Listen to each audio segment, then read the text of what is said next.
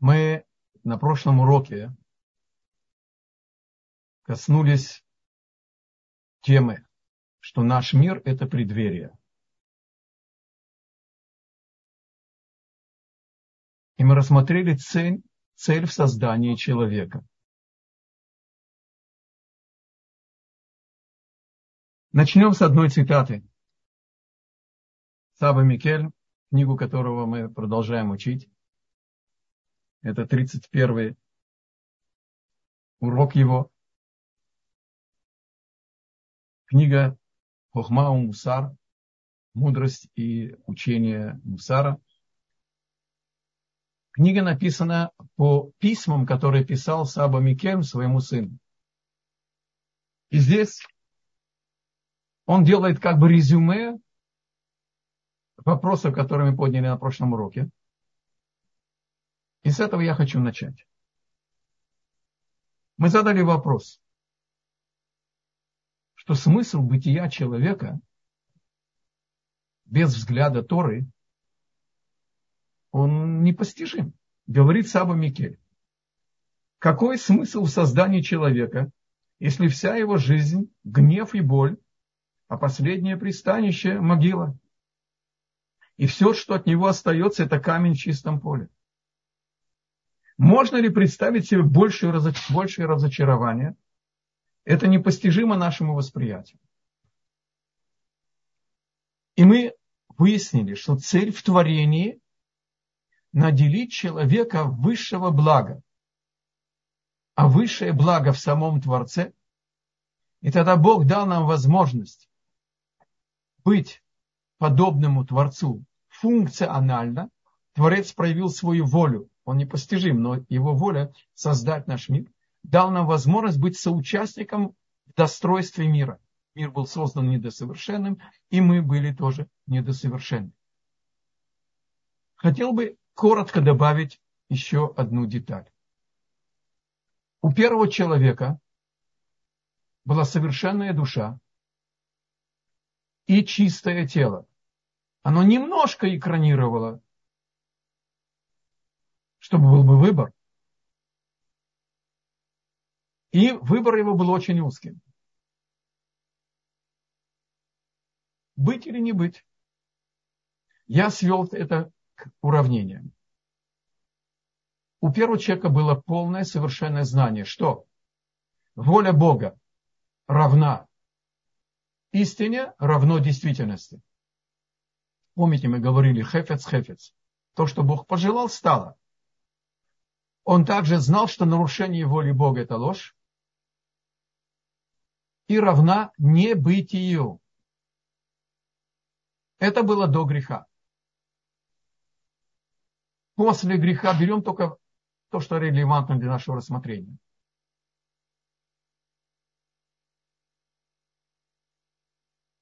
Первое уравнение осталось в силе, и обратите внимание на это. Осталось в силе, что воля Бога – это истина и это действительность. Но из-за греха первого человека второе уравнение воспринимается нами искаженным образом. Человек может постичь, что нарушение воли Бога – это ложь, но это тоже действительность. Только запрещенная, непринятая, действительно зла. И выбор наш стоит между тех, кто вне Торы, конечно, пока. Выбор стоит между тем, что мне хочется, что мне хорошо и что мне плохо по моему пониманию. Знаете, человек живет абсурдом. Если нет предназначения, если нет смысла в творении человека,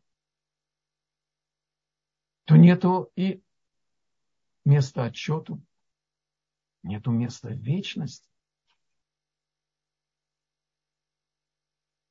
И к тому, что Саба Микель упомянул здесь, что, что остается от него камень в чистом поле. Представим себе, что будет написано на могиле зубного врача.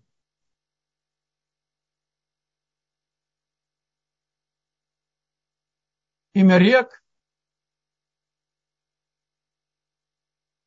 Будучи зубным врачом, успел за свою плодотворную деятельность поставить более трех, округлим, да, более трех тысяч пломб, где-то полторы тысячи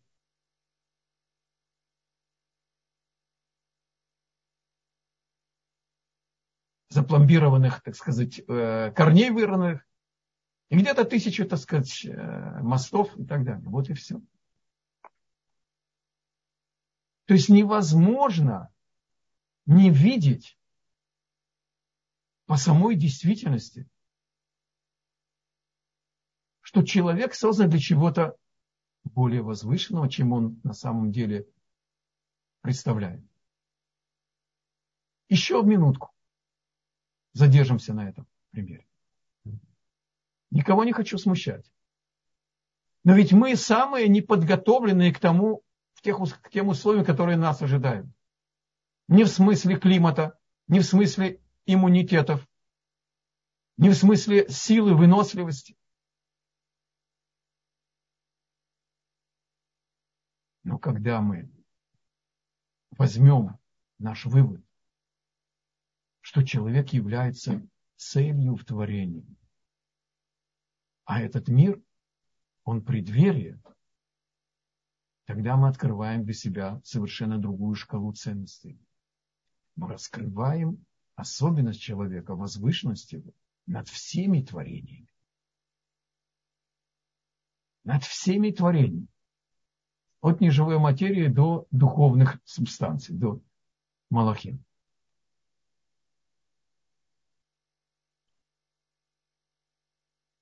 Псалом, сто сорок четвёртый псалом, четвёртый стих говорит: человек суете подобен, и дни его проходят как тень. И поэтому я так назвал наш урок. Чтобы выяснить, что этот взгляд ошибочен. Это не взгляд Торы.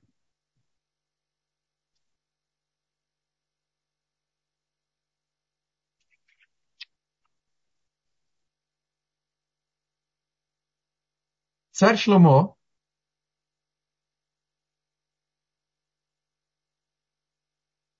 который открыл свою жажду восполнить свою мудрость. Все знают. Бог ему открылся, спросил, что ты хочешь? Он сказал мудрости. Совершенно неверный ответ. Берется только часть, и детали, детали, часть, детали верна. О чем идет речь? Шломо а-мелех переживал и искал пути, как приобрести максимальную совершенную мудрость, чтобы выполнить свое предназначение быть царем еврейского народа. Когда царь еврейский воспринимает в своем сердце чаяние всего народа. Когда он жил такой жаждой, тогда Бог открылся ему во сне, еще устроил экзамен и спросил его, что ты хочешь. Проси. Он попросил мудрости. И тогда Бог наделил его максимальной мудростью. А потом добавил ему и богатство, и победу над врагами, и все. Так он подарил нам интересный секрет. В притчах Шломо а-мелеха написано, пятнадцатый параграф, тридцать первый стих. Ухо, внемлющее укором жизни, то есть уроком жизни,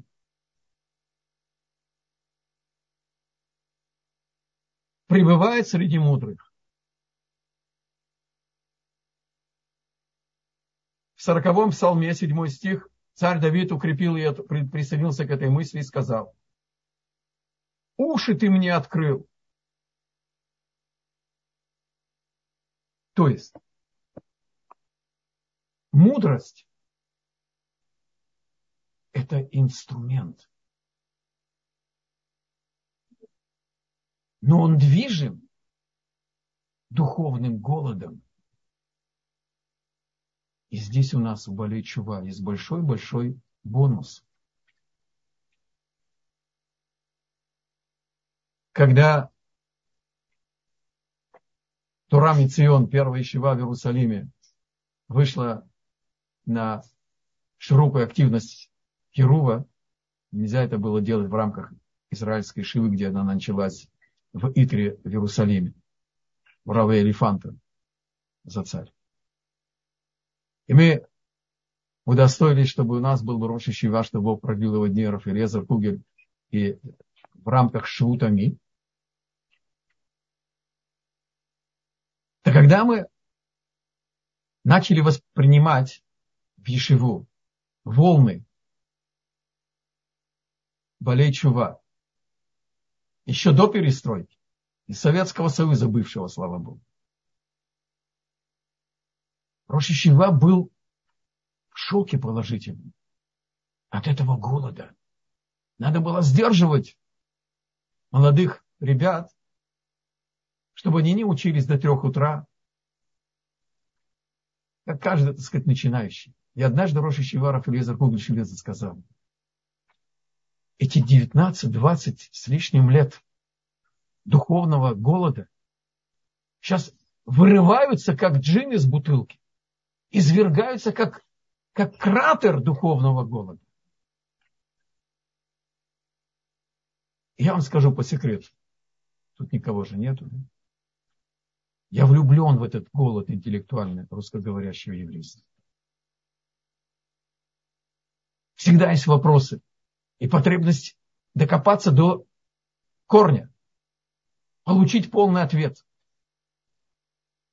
И позвольте, я просто нельзя это сказать лучше, чем сам Саба Микелем сказал. И мы... Это больше, чем короткая цитата, но она будет вся по делу.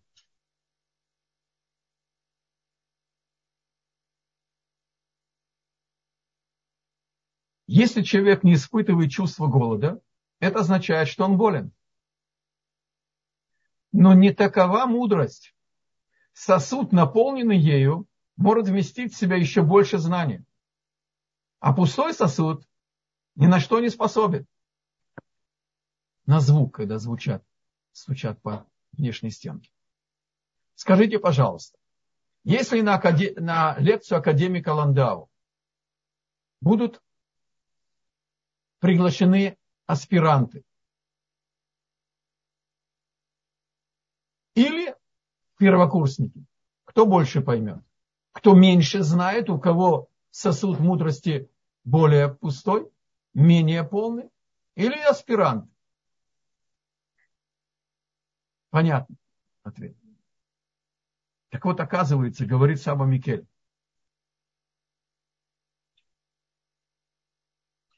люди, которые не жаждут мудрости, никогда не воспримут ее. И даже если ее слова достигнут их ушей, они их не замечают, остаются к ним безразличными и равнодушными. Или тридцать с чем-то назад на Голанах, я сейчас здесь нахожусь на севере, значит, был семинар, и мы рассмотрели секрет имен в Торе.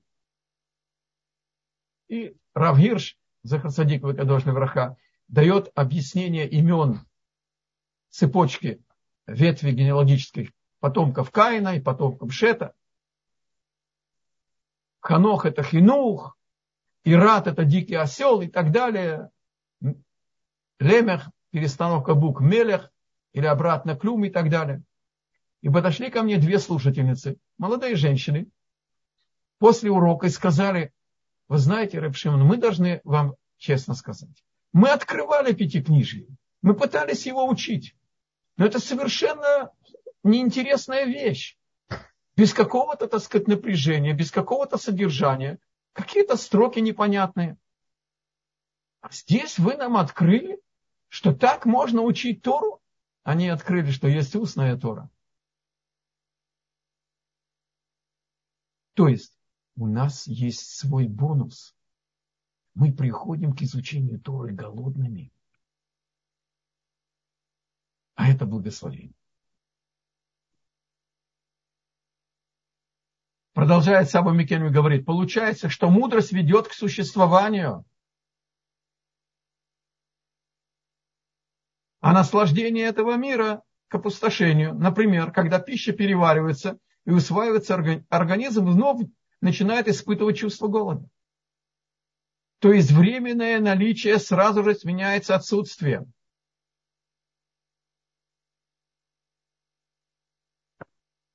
Вожделение и жажды нижнего мира, они вызываются недостаточностью, опустошением. Получается, что основа влечения к еде – отсутствие. Пустой желудок. А суть желания мудрости – это наличие, это действительность. Уже сам духовный голод – свидетельство о том, что мы существуем. И еще одно дополнение к полноте картины. Когда человек движим этим голодом и желанием узнать, Бог дает ему благословение вплоть до расширения его физических возможностей. Мы с вами это уже много раз повторяли. Но, может быть, присоединяются люди, которые этого не слышали. Это Рабейну Йона. Не сверхправедникам, не единицам главам поколений. Каждому из нас, если будет мешать какая-то, так сказать, ограниченность наших физических возможностей, чтобы наполнить наш голод, мудрость божественная. Бог дает нам эти чудеса в частном порядке.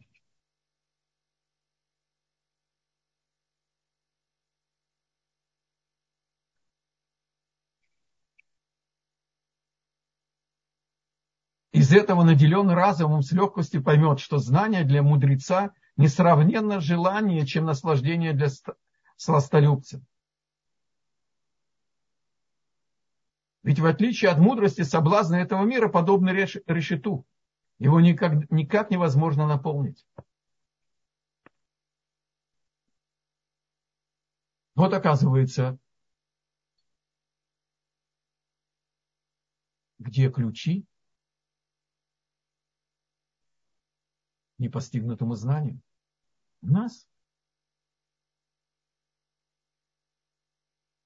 Внемлить уроком не только мудрецов, внемлить уроком нашей жизни. Это еще один дополнительный плюс у нас. Помните, был недавно Песах, Лейла Седер. Советскому еврейству не надо прилагать усилий, чтобы представить себе, как выходят из рабства. Как живут в рабстве. Моим детям и внукам я должен помогать это понять. Таким образом, мы, углубляя свою мудрость, должны присоединить наш прежний опыт, наш прежний опыт.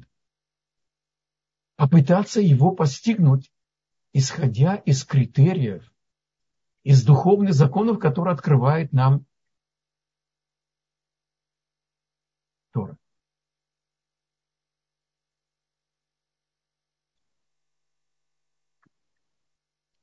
Еще одна цитата из Саба Микель. В юности я удивлялся высказыванию Мишны, кто мудрец, предвидящий последствия действия. Слушайте внимательно. Я удивлялся, что тут особенного. Мне это казалось совершенно очевидным.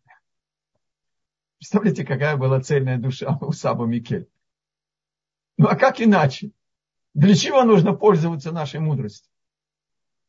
Чтобы предвидеть последствия. Но потом я понял, в этом и состоит истинная мудрость. Прежде мне было непонятно, что имеют в виду наши мудрецы в своем изречении. Чему подобен учащийся в старости? Я позволю здесь добавить и нас с вами. А мы начали нашу, наш путь,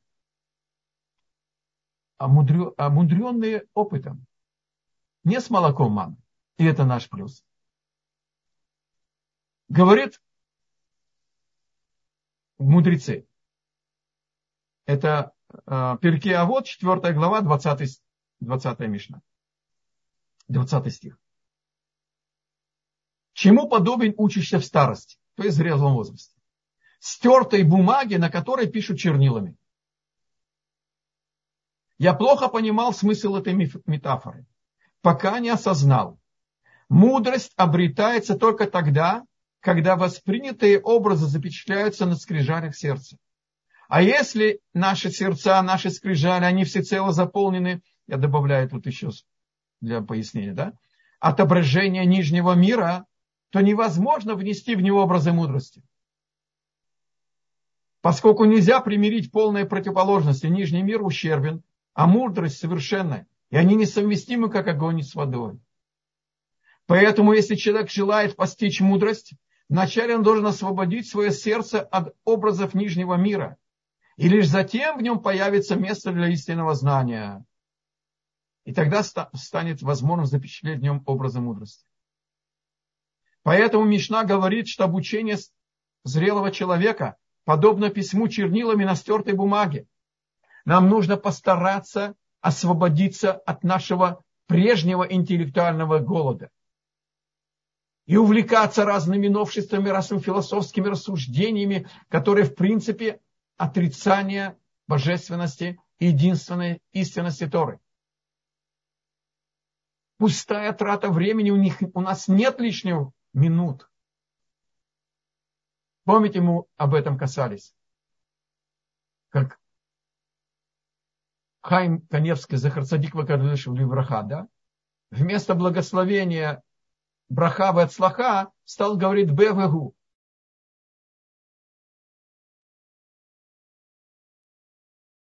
Он рассчитал, что это сократит его не учение, необходимое, чтобы благословить тем, кому нужно было благословение. Эти секунды сложились именно в минуты, а эти минуты в часы, а эти часы в дни. Нужно проникнуться в серьезность отношения к нашему предназначению, к нашему времени.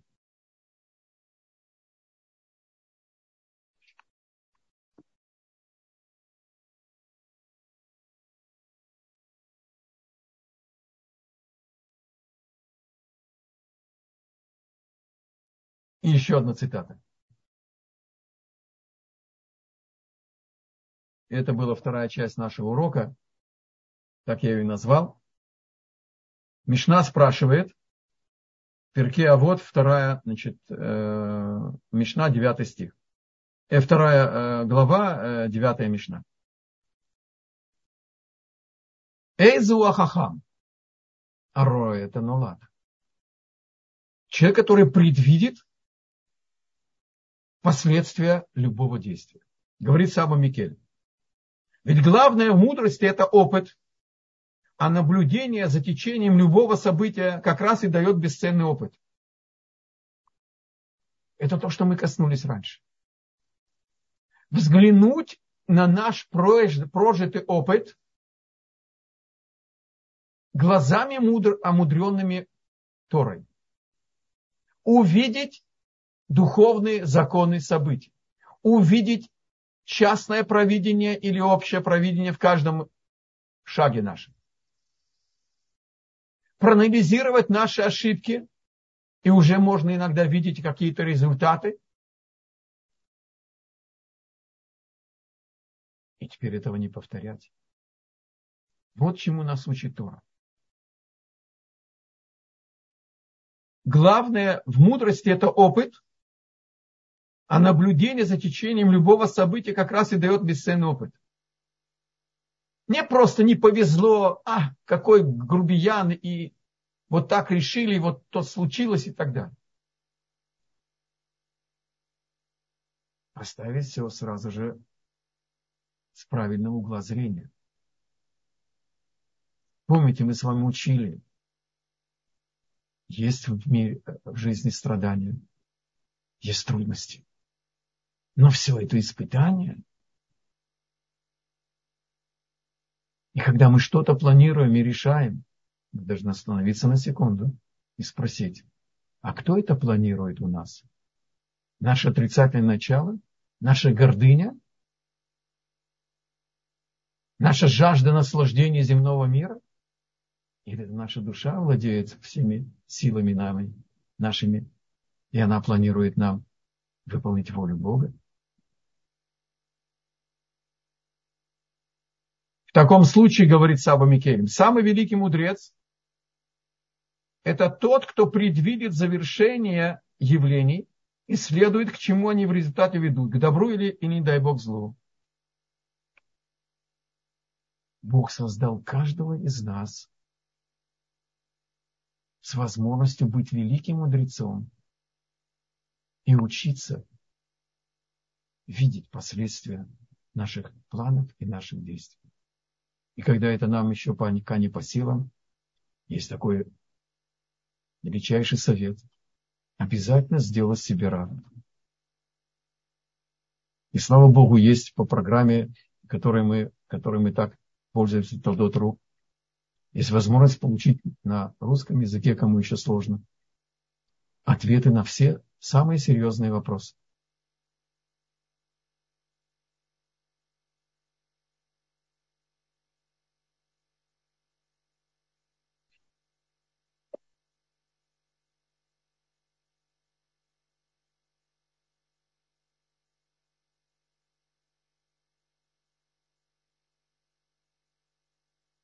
Говорит Саба Микель.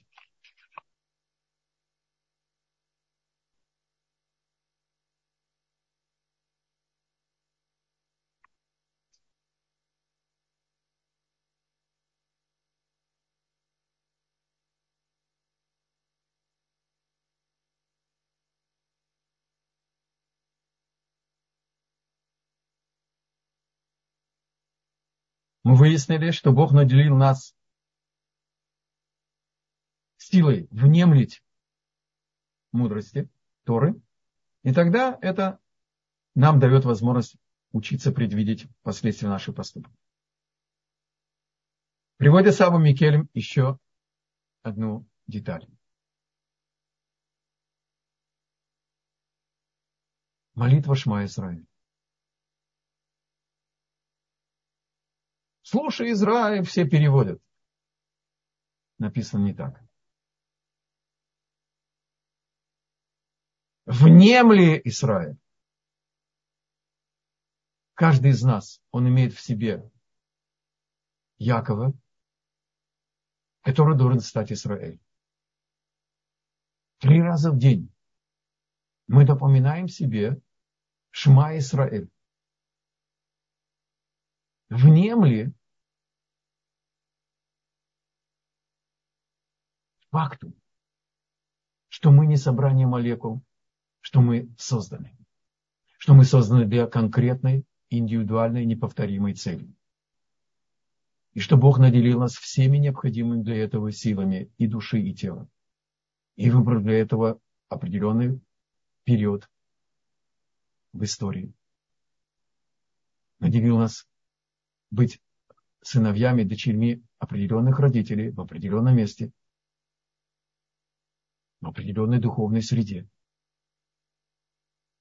И все это нужно укреплять постоянно. Потому что молитва, как мы выше с вами знаем, это упражнение для сил нашей веры.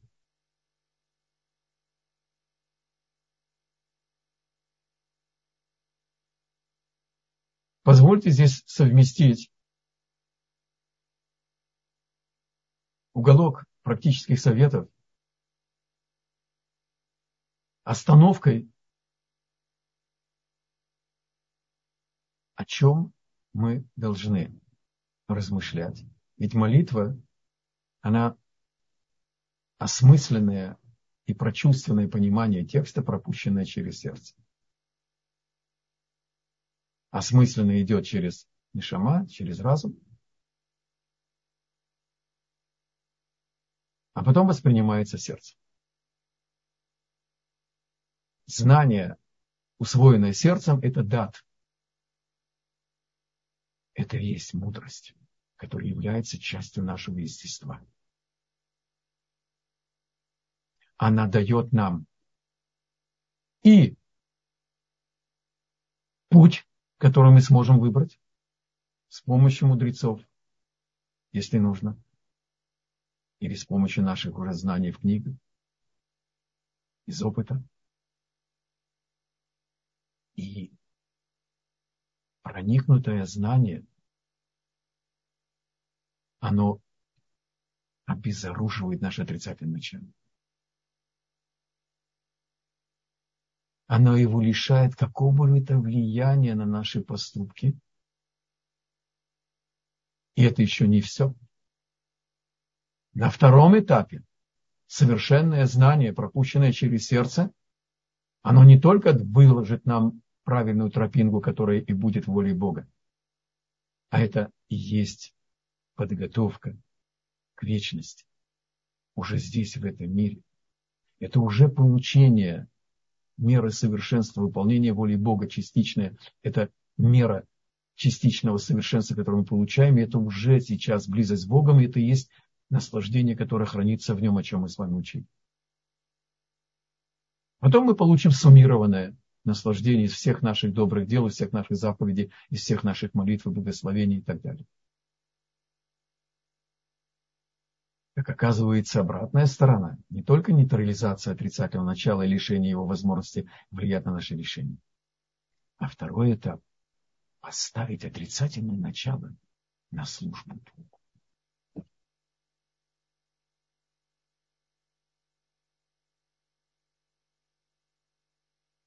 Если человек говорит «Шма Исраэль» один, он должен восполнить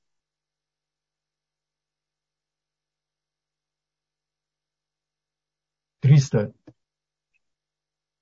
сорок пять слов «Шма Исраэль» до триста сорок восемь. Рамах. Количество сухожилий в теле как бы есть.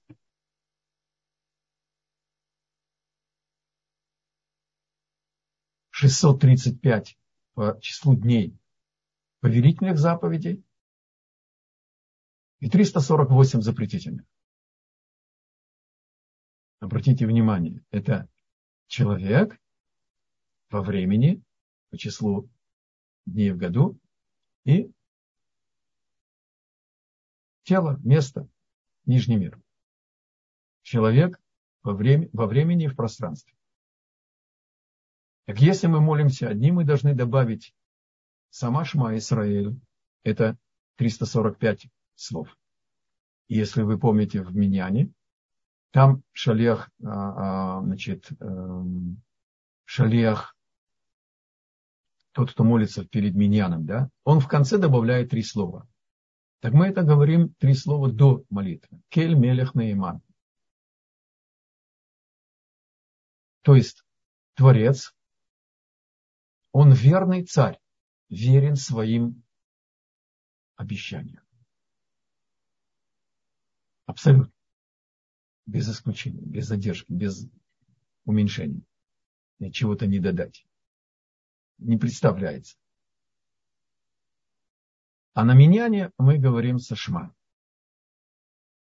Во-первых, сначала нужно сказать себе, что я иду углубить, усилить в себе трепет перед божественной властью надо мной и Ират Шамаим углубить, трепет и страх. И я иду выполнить заповеди, напомнить себе о значимости в моей жизни и в жизни всего еврейского народа выхода из Египта. И все, что мы, значит, знаем, что моего исхода тоже, нашего исхода сказать. Итак, мы говорим Кель, Мелех, Наиман. А потом, прежде чем мы говорим Шма Исраэль, мы говорим, что они руце, лекабель алацми. Я хочу принять на себя ермо трепета и страха перед волей Бога и выполнить заповедь из Торы, упомянуть наш исход из Египта. И мой тоже. И дальше мы говорим Шма Исраэль. С пониманием внемли, прими к выполнению. И дальше мы говорим имя Бога, непроизносимое тетраграмматон. И мы, я поделюсь тем, что я сам нашел из книг и от моих учителей. Значит, мы говорим Шем Аднут, Адой и Ной, и говорим про себя. Потому что буквы тетраграмматона – это в принципе Гаягу, Вева и Е. Из них складываются четыре буквы. Был, есть и будет. И так нужно и сказать, что Творец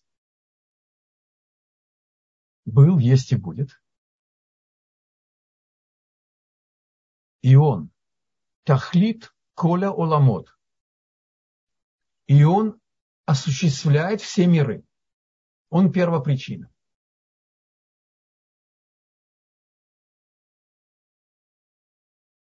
Был, есть и будет.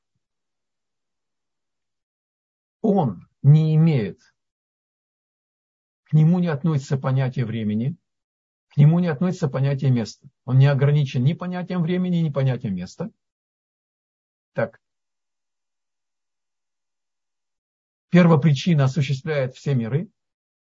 А я, Гове, Ве, был, есть и будет. К нему не относится понятие времени и понятие места. И Он все создал, все продолжает осуществлять.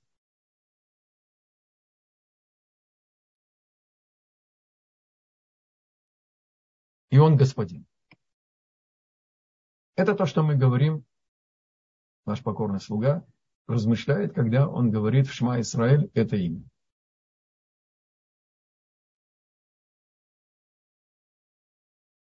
То есть, я говорю,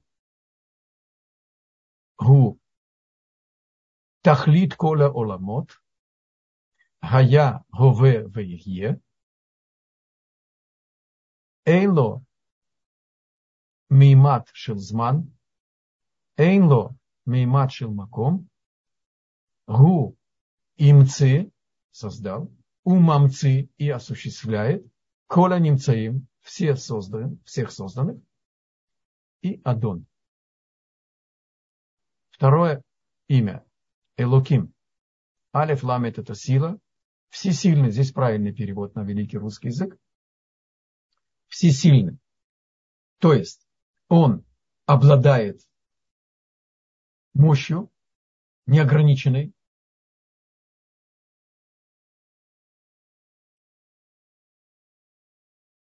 Гу такив, то есть он имеет возможность выполнить все, что он захочет. Гу баль коля кохот, он хозяин всех сил.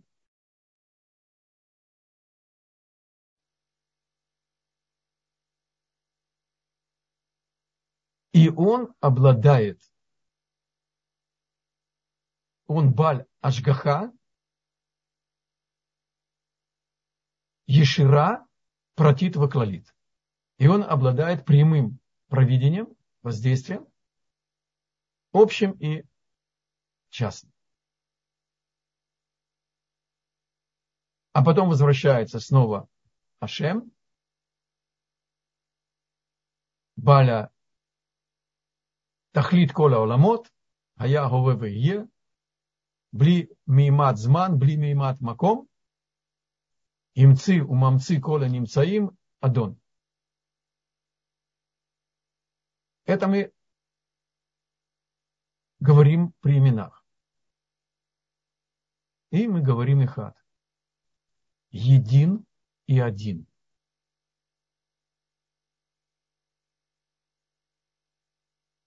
Он не состоит из частей.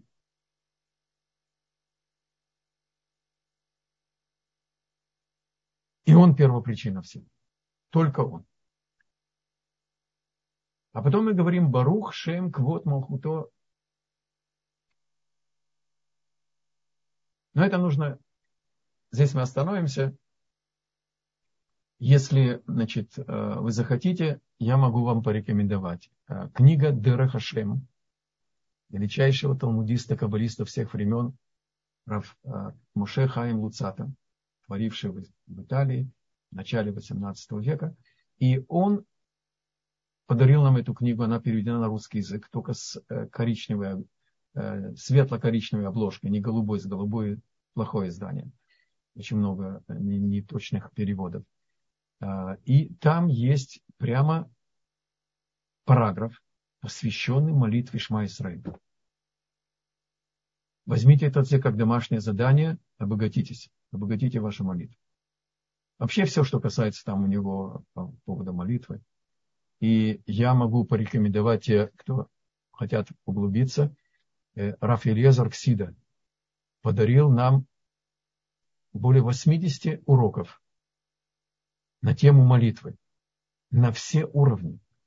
На всех уровнях глубины, высоты, что угодно. И есть эти уроки на Талдотру. Таким образом,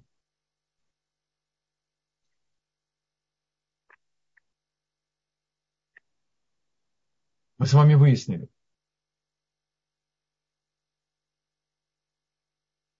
что наш голод постигнуть суть вещей – это благословение. Мы с вами учили, что нужно уметь внемлить ухо. Разговору нашей, нашей действительности, нашей жизни – это язык провидения с нами. Бог посылает нам случаи. Это его язык.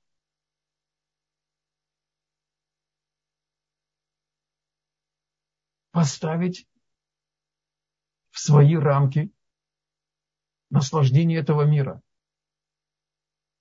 Как средство для того, чтобы была бы возможность всему себе, всеми своими силами отдаться своему духовному предназначению. И видеть то наслаждение, которое мы приобретаем от духовного. Потому что это нужно развивать.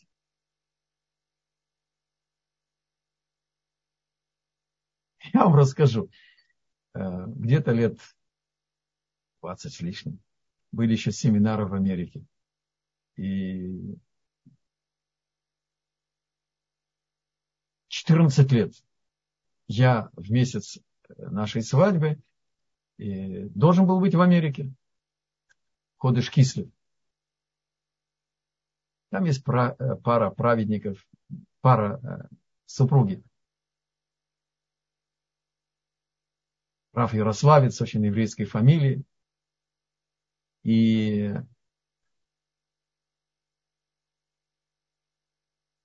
однажды они мне сказали: слушай, мы тебя столько лет оставляем, твою супругу, без мужа в день свадьбы. На наш счет вези у нас этот семинар. Ничего нам не сказали. И привезли супругу тоже. А потом в, в Моцей Шаббат, это пять э, дней выходных у американцев. И студенты там приезжали. И, в общем, уникальная программа. Там бывало последние годы до восемьсот человек. И как это сделать? Только в Америке там могут двигать. Э, стены двигаются и так далее. Не важно. Важно, но не сейчас. Моцей Шаббат нам устроили чуть ли не э, повторную, так сказать, свадьбу. И... Они выяснили, что это было, значит, там двадцать, э, круглая дата, я не помню сейчас точно, по-моему, двадцать три, и э, года нашей свадьбы. И был снег, мы застряли там на несколько дней после семинара. Я пошел в ботанический сад в Сент-Луисе. И уникальный, значит, сад, он разделен на страны. Я зашел в японский, значит, отдел зоопарка, этого ботанического сада и никому не говорить. Я уединился в саду камней. Я пятнадцать лет жил на берегу Балтийского моря. И у меня было собрание камней. У меня был слон, у меня был старик, у меня был дельфин. Еще какие-то вещи. Всем известно. Вода точит камни. И есть своя, так сказать, красота в этих камнях. И я попытался проникнуться, что привлекает, что чувствует японец. А у них это целая, так сказать, традиция, это целая часть их культуры. Я искренне просидел минут двадцать, а может быть и больше, но я ничего не почувствовал. Надо развивать нашу духовную чувствительность к наслаждению, духовному наслаждению. И не надо смущаться, что не сразу мы получаем весь этот свет. И даже когда получаем этот свет, но это еще не дает нам того наслаждения, которое мы привыкли и ожидаем от прежних духовных вещей. А учтите, мне открыла моя ученица, что великая русская культура подготовила русскоговорящее еврейство к учению мусара. На Западе невозможно подойти к человеку и сказать: наберись мужества, загляни в себя и спроси, а может быть нужно что-то исправить в себе? Так не работает на Западе. Только по-шорски гладить. А великая русская литература приучила нас к вопросам.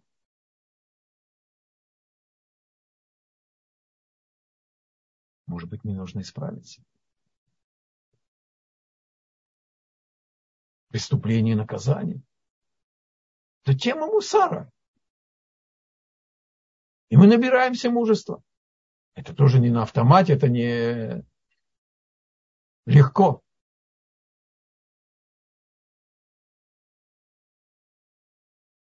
То есть мы двигаемся. Я уверен, что текст с нами прошли этот третий год. Мы начали. Два года короны. Учить мусара. Я уверен, что вы все, что мы сегодня учили, вы же начинаете чувствовать это. По-новому. Каждый по-своему. Пожалуйста, вопросы. Спасибо. На данный момент есть только один вопрос. Просят, если можно объяснить, как мы без воли Бога можем что-либо осознать. Не понял вопроса. Как мы что? Без воли Бога? Алло? Да-да. Можем ли, как мы можем без воли Бога что-либо осознать? Или разве мы вообще можем? Э, то есть вы хотите спросить, может быть, вопрос, э, значит, э, без воли Бога, э, значит, э, в аспекте возможности мыслить, без его воли мы превратились бы в ничто. Он осуществляет, так же, как выключить картинку вот сейчас моего, значит, ГИСа. Он мне представил возможность дать урок здесь из, из Галилеи Северной. Вот. То мы исчезнем. А вы хотите спросить о возможности самому остаться, выбор пути проанализировать, да? Я не знаю, что имел в виду наш слушатель. Если можно уточнить, будет очень хорошо. Если поднять руку, еще будет лучше. Можно будет объяснить это голосом.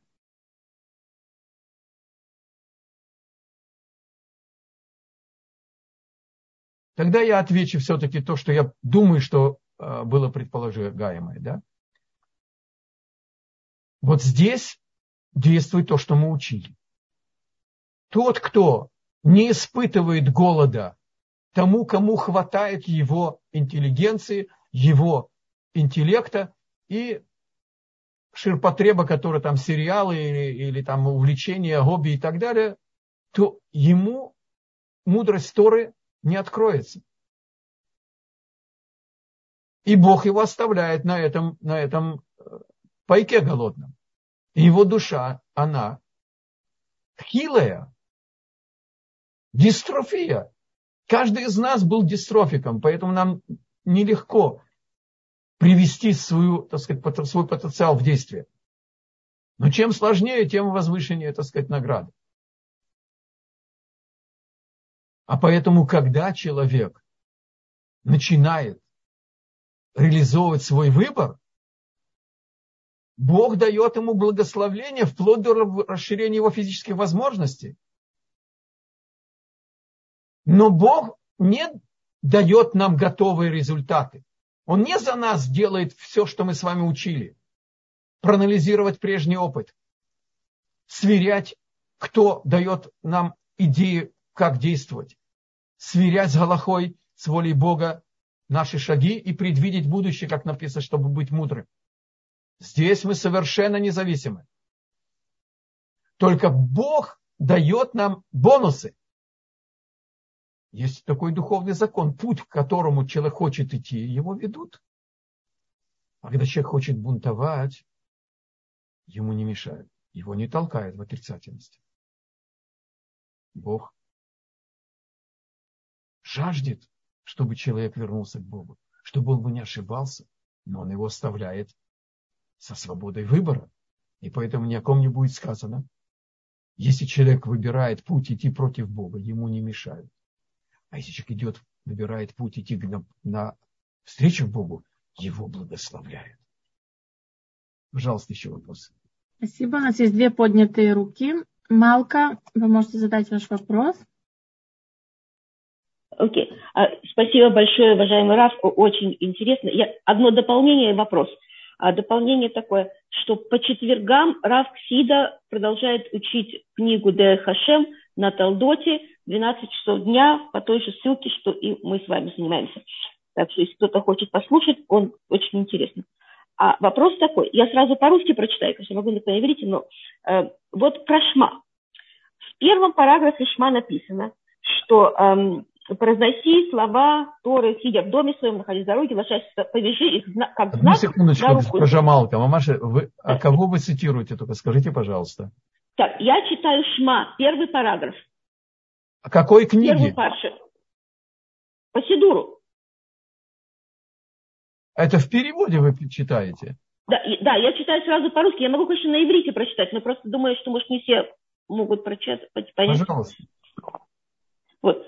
Ну, значит, и когда мы говорим о том, что э, повяжи знак как знак на руку, будут они знаком перед глазами, и повесь на, на... А во втором параграфе Шма, то есть когда мы говорим Вихае, там мы говорим по-другому. Мы говорим, э, значит, сначала мы говорим, э, повяжите на, как знак на руку и как э, украшение под, под, над глазами, а потом научите сыновей, повторяйте их. Вот почему здесь меняется порядок вот в этих двух паршиот? Сначала, сначала мы говорим, э, э, э, да, сначала и мы говорим, повяжи, да.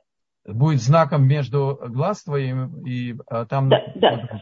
А, а, а в первом параграфе, когда мы говорим «Веахавта», там говорится наоборот. Сначала говорим «повторяй слова», «научи их детей», все, а потом «повяжи». И на руку и между глазами. А во втором параграфе мы говорим сначала «повяжи», а потом говорим «повторяй, научи своих сыновей». То есть поменялся порядок действий в этих я двух. Я фреймовал. Я фреймовал. Значит, угу. э, коротко. Угу. Начало всему – это голова. Она символизирует власть души над всеми нашими силами, и ведущим должна быть мудрость, как мы сегодня с вами учили. И поэтому головной тфилин, он в принципе главный. Но если человек, например, порядок должен быть сначала на руку, а потом на голову. И если человек ошибся, то надевает на голову первым и благословляет с именем Бога все, значит, он имеет значимость. Но порядок здесь поменен. Значит, когда Шма Исраэль говорит о сфере действия, здесь мы начинаем с руки. Кстати, все, кто надевает филин, я посоветую вам, возьмите и прочтите в русском переводе, кто еще не знает иврита, или кто знает иврит, прочтите, что нужно подумать перед надеванием тфилин. О ручном, о всех силах, мысли, сердца и тела. Коля махшавот, коля рагашот, коля все устремления и все, значит, наши физические силы. А потом мы говорим о голове. Когда речь идет о том, что мы с вами учили, начало планирования, выбор пути, здесь мы начинаем с головы. И обратите внимание, там в третьем параграфе, в третьем отрывке написано: «Не плетитесь безвольно за вашими сердцами и за вашими глазами». Неверно. На уроке можно так говорить, да? Сначала глаза видят, слюнки текут, желудочные соки выделяются, и хочется. Так надо было написано: не плетитесь безвольно за вашими глазами и за вашими сердцами. А ответ то, что вы сейчас указали очень глубоко. Головной твилин у того, кто идет за своими глазами, есть установка, что ничего страшного, можно немножко посмотреть. И что плохого посмотреть на натуру, почему не полюбоваться э, скульптурами и, и, и живописью, и сериалами, и так далее. Не будем э, углубляться. Вот почему написано в измененном порядке указать нам, что... А еще я вам добавлю. Ох, послушайте, как все случайно в этом мире. В этот Лейль-Шаббат, который прошел, есть молодой раввин, который... Делуи Друшу. И он там дал комментарий, я дам вам отрывок из него, который дополняет то, что вы сейчас спросили так глубоко. Написано в Пиркей Авот: тот, у кого знание больше, как крона дерева, чем его добрые дела, а это корни, распространение силы, то его знание недействительно. Кроны тяжелые, а корни, а корни слабые. И придет ветер и вырвет их. Поэтому обязательно нужно знать. Ну, потрясающе, я не могу успокоиться от этой, значит, параллели. Да? Прямо то, что мы сейчас с вами учили.